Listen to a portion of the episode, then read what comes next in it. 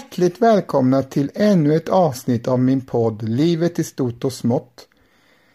Avsnitt 135 och nu ska vi återigen in i sagans värld där ni strax ska få höra sagan om den fula ankungen. Den Grimme Elling som den heter på originalspråket danska och det är en saga från 1843 av författaren Hans Christian Andersen utgiven som en saga i författarens egen sagobok med originalnamnet Nye Äventyr, förste bind. Sagan har tolkats ofta som en berättelse om författarens egen ungdom och är en av H.C. Andersens mest kända och omtyckta sagor. Och den går så här. Det var så vackert ute på landet. Det var sommar. Kornet stod gult, havren grön, Höet var lagt i stackar ner på de gröna ängarna och där klev storken på sina långa röda ben och talade egyptiska, för det språket hade han lärt sig av sin mor.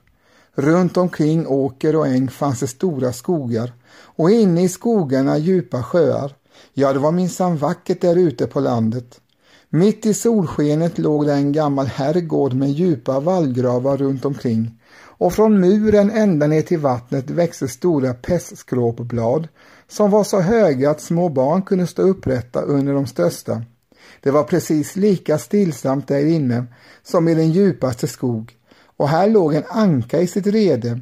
Hon skulle strax kläcka ut sina små ankungar men nu var hon nästan trött på det hela därför att det drog ut så länge på tiden och hon så sällan fick besök. De andra ankorna tyckte det var roligare att simma omkring i vallgravarna än att kila upp och snattra under henne under ett skråblad. Äntligen började det knaka i det ena ägget efter det andra. Pip, pip, pip lät det. Alla äggulorna hade blivit levande och stack ut huvudet. Rapp, rapp, rapp, sade hon och då rappade de till sig allt vad de någonsin kunde och tittade sig omkring åt alla håll under de gröna bladen och modern lät dem titta så mycket de ville, för grönt är bra för ögonen. Vad världen ändå är stor, sade alla ungarna, för nu hade de verkligen bra mycket större svängrum än när de låg inne i ägget. Tror ni att detta är hela världen, sade modern. Den sträcker sig långt borta på andra sidan trädgården, ända in på prästens ägor. Men det har jag aldrig varit. Ni är väl här allesammans? Och så reste hon på sig. Nej, jag är inte alla. Det största ägget ligger kvar ännu i sitt rede. Hur länge kommer det att dröja? Nu är jag snart trött på det här. Och så lade hon sig åter. Nå, hur står det till? sa den gamla anka som kom på besök. Åh, det går så långsamt med det ena ägget, sa ankan som låg och ruvade. Det vill inte gå hål på det. Men titta bara på de andra du. Det är de sötaste ankungar jag någonsin har sett. Allesammans liknar de sin far, det är kräket. Han kom inte hit och hälsa på mig. Låt mig få se på det där ägget som du inte vill ha, gå hål på, sade den andra gamla ankan. Du kan lita på att det är ett kalkonägg. Jag blev lurad på precis på samma sätt en gång och jag hade ett rent elände med de ungarna, för de är rädda för vattnet ska jag tala om för dig. Jag kunde inte få dem i. Jag rappade och nappade efter dem, men det hjälpte inte. Låt mig få se på ägget. Jo, men visst är det ett kalkonägg. Låt det ligga där och lär de andra barnen att simma. Jag ska i alla fall ligga lite till på det här, sade ankan. Jag har nu legat så här länge, så det är väl gott och väl att eh, fortsätta. Varsågod, sade den gamla ankan och så gick hon.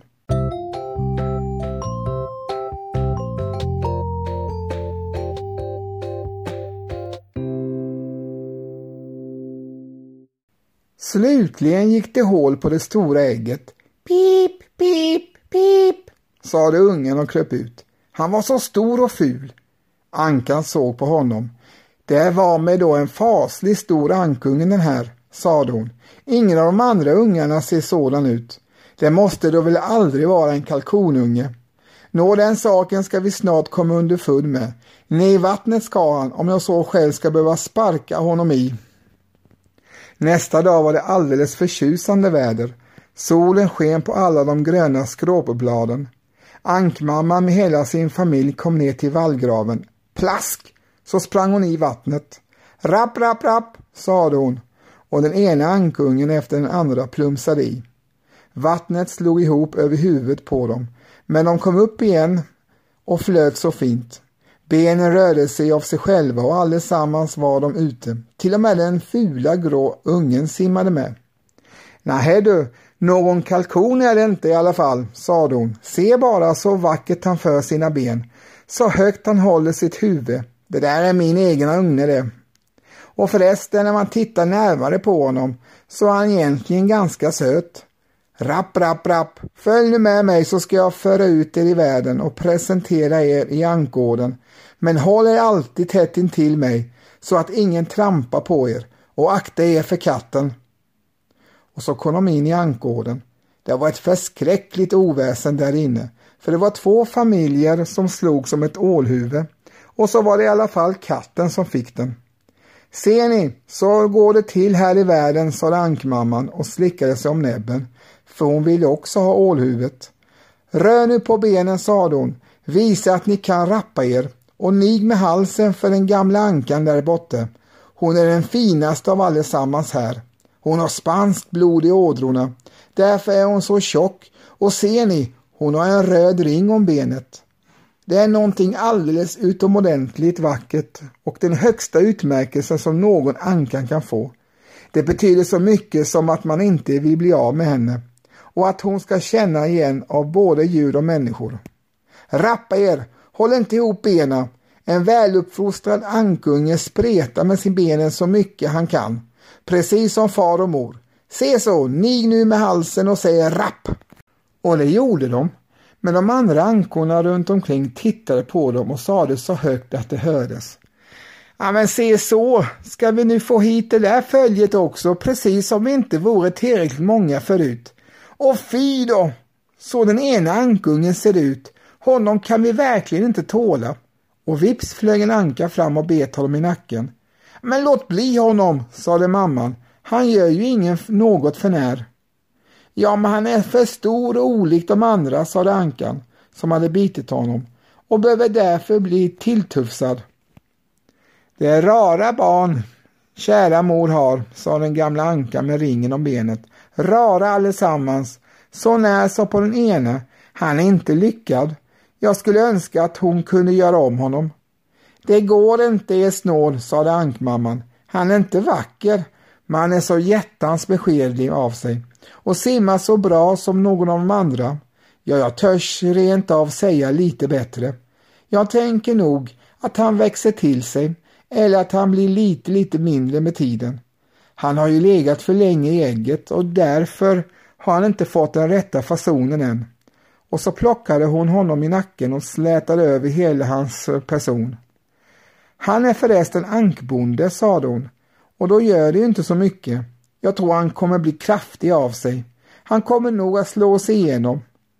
De andra ankungarna är söta, sa den gamla. Känn er nu som om ni vore hemma här och hittar ni något ålhuvud så kan ni komma till mig med det. Och så var de som hemma. Men den stackars ankungen som sist hade kommit ur sitt ägg och såg så ful ut blev biten, knuffad och det av både ankor och höns. Han är för stor, sade de allesammans och kalkontuppen som var född med sporrar och därför trodde att han var kejsare blåste upp sig som ett fartyg för fulla segel, gick rakt fram till honom och kacklade och blev eldröd i huvudet. Den stackars ankungen visste varken hur han skulle våga gå eller stå. Han var så bedrövad för att han såg så ful ut och var till åtlöje för hela ankegården.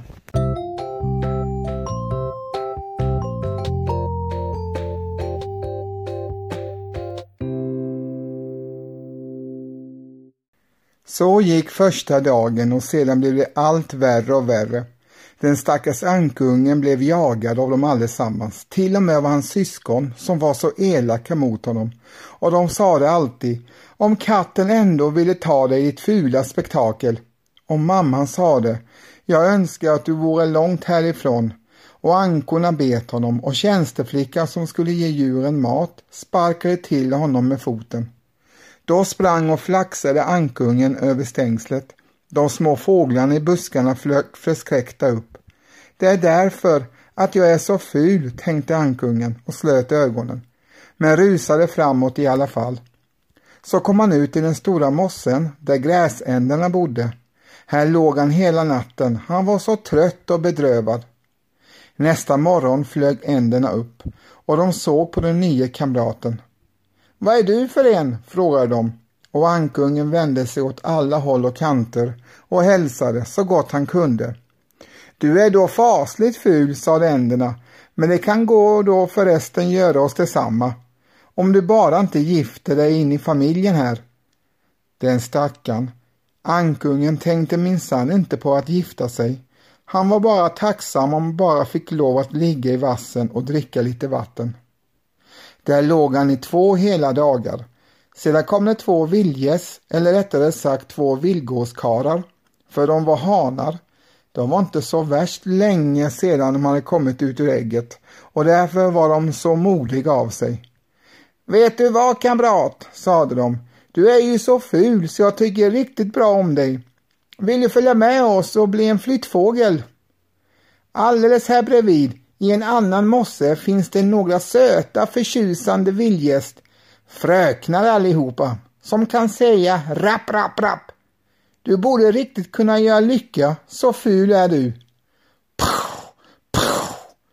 Gör dig detsamma uppifrån och de båda vildgässen föll döda ner i vassen och vattnet blev blodrött.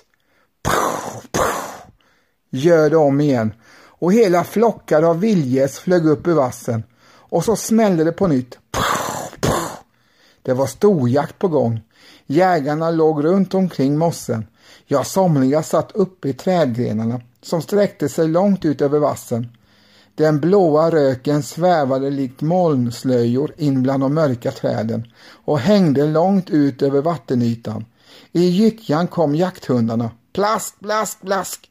Vasstråna vajar åt alla håll.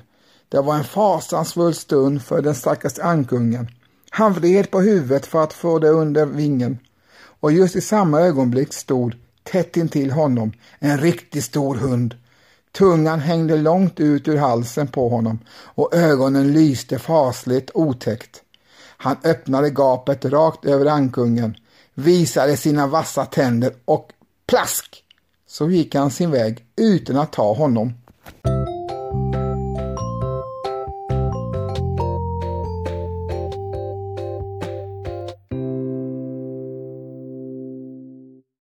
Och gudskelov, suckade ankungen. Jag är så ful att inte ens hunden ville bita mig. Och så låg han alldeles stilla under att kulorna ven i vassen och skott efter skott smällde av.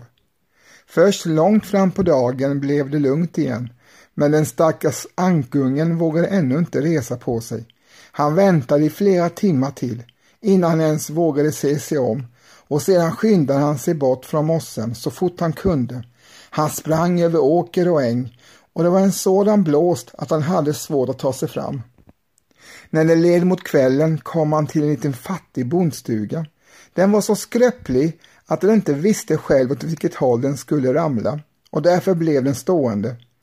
Blåsten ven så hårt omkring ankungen att han måste sätta sig ner på stjärten för att kunna stå emot och det blev allt värre och värre. Då märkte han att dörren hade lossnat från ena gångjärnet och hängde så snett att han genom springan kunde smyga sig in i stugan. Och det gjorde han. Här bodde en gammal gumma med sin katt och sin höna och katten som hon kallade för Pyselill kunde skjuta rygg och spinna. Han kunde till och med gnistra, men då måste man stryka honom mot håren. Hönan hade mycket korta små ben och därför fick hon heta Tippestumpeben. Hon var snäll med att lägga ägg och gumman höll av henne som sitt eget barn. Nästa morgon märkte man strax den främmande ankungen och katten började att spinna och hönan att kackla. Vad för slag, sade gumman och såg sig omkring. Men hon såg lite illa och därför trodde hon att ankungen var en fet anka som hade gått vilse. Det var en fin fångst, sade hon. Nu kan jag få ankägg. Om det bara inte är en ankbonde det där. Det får vi allt pröva. och så blev ankungen antagen på prov i tre veckor. Men där kom inga ägg. Och katten var herre i huset och hönan var fru och jämt och ständigt sade de Vi och världen, för de trodde att de utgjorde halvparten och även den allra bästa delen naturligtvis. Ankungen tyckte att man möjligen kunde ha en annan uppfattning, men det kunde hönan inte tåla. Kan du lägga ägg? frågade hon. Nej, sa ankungen. Jag vill ju då hålla munnen. Och katten sade, kan du skjuta rygg, spinna och gnistra? Nej, sa ankungen. Ja, då ska du inte komma med några invändningar när förståndigt folk talar. Och ankungen satt i en vrå och var på dåligt humör. Då kom han att tänka på den friska luften och solskenet. Han fick en sådan förundlig lust att flyta på vattnet och till slut kunde han inte behärska sig längre utan måste säga det till hönan. Vad går det åt dig? frågade hon. Du har ju ingenting att göra. Därför får du sådana där nycker. Lägg ägg eller spinn så går det över. Men det är ju så ljuvligt att flyta på vattnet, sa ankungen. Så ljuvligt att få det över huvudet och dyka ner till botten. Jo, det måste sannerligen vara ljuvligt, sa hönan. Du har visst blivit alldeles tokig du. Fråga katten. Han är den klokaste jag känner. Om han tycker det är skönt att flyta på vattnet eller dyka ned. För att nu inte tala om vad jag själv tycker.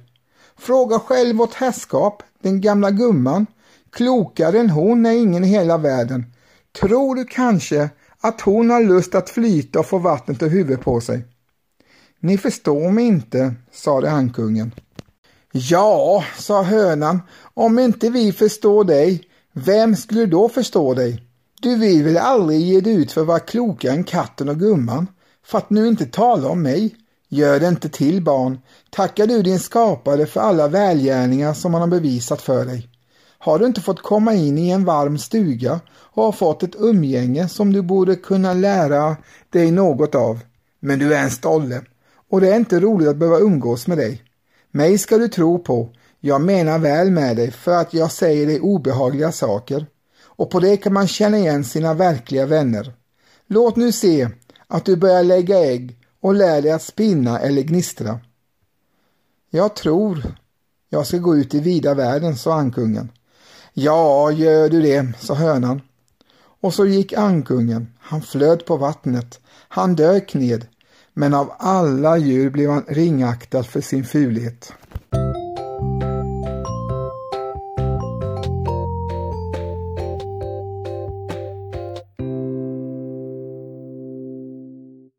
Nu blev det höst. Bladen i skogen blev gula och bruna. Blåsten grep fatt i dem så att de dansade runt och uppe i luften såg det kallt ut. Molnen hängde tunga av hagel och snöyra och på Gärdesgården satt korpen och skrek aj, aj, aj, aj av idel köld. Ja, det var som man kunde börja frysa bara att tänka på det. Den stackars ankungen hade det verkligen svårt nog. En afton när solen gick ner så praktfullt kom där en hel flock med stora vackra fåglar ut ur buskarna. Ankungen hade aldrig sett deras like i skönhet de var skinande vita med lång och smidig hals. Det var svanar. De utstötte ett sällsamt ljud, bredde ut sina långa kraftiga vingar och flög bort från dessa kalla nejder till varmare länder, till öppet vatten. De steg så högt, så högt och den lilla fula ankungen kände sig så förundligt till mots. Han svängde runt, runt i vattnet som ett hjul sträckte i halsen högt upp i luften efter dem, utstötte ett skrik så högt och sällsamt att det nästan skrämde honom själv. Och han kunde inte glömma de vackra fåglarna, de lyckliga fåglarna, och när han inte längre kunde se dem dök han ända ner till botten och när han kom upp igen var han alldeles utom sig. Han visste inte vad fåglarna hette, inte vart de flög och ändå höll han av dem, så som han aldrig hållit någon annan tidigare. Han avundades som visst inte. Hur skulle kunna falla honom in att önska sig en sådan skönhet? Han som skulle ha varit glad om bara ankorna hade velat tåla honom hos sig. Det stackars fula djuret.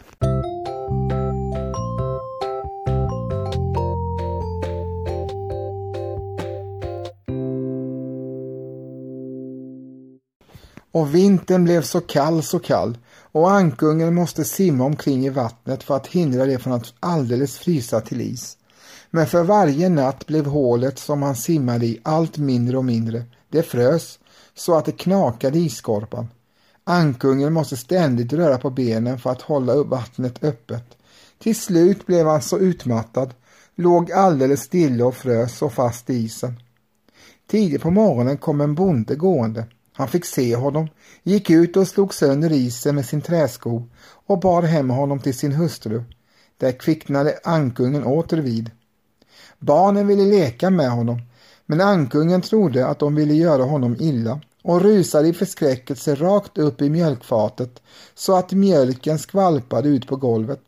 Hustrun skrek och slog ifrån sig med händerna och då flög han upp i byttan där smöret låg och sedan ner i mjölbingen och upp igen så han sedan såg ut. Hustrun skrek och slog efter honom med eldgaffeln och barnen sprang omkull varandra vid sina försök att fånga ankungen och de skrattade och de skrek. Väl var det att dörren stod öppen. Ut for han bland buskarna i den nyfallna snön. Där låg han som i dvala.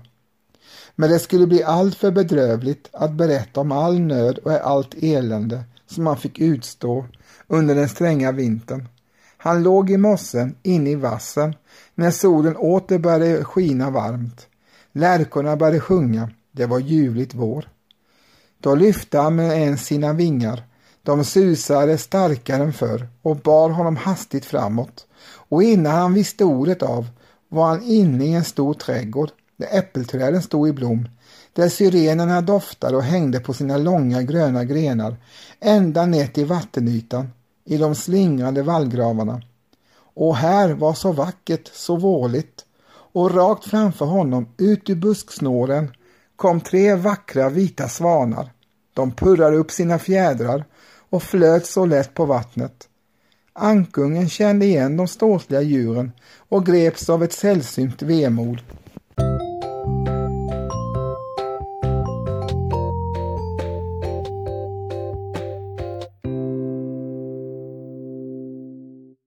Jag vill flyga bort till dem, dessa kungliga fåglar, och de kom att hugga ihjäl mig för att jag som är så ful vågar nalkas dem.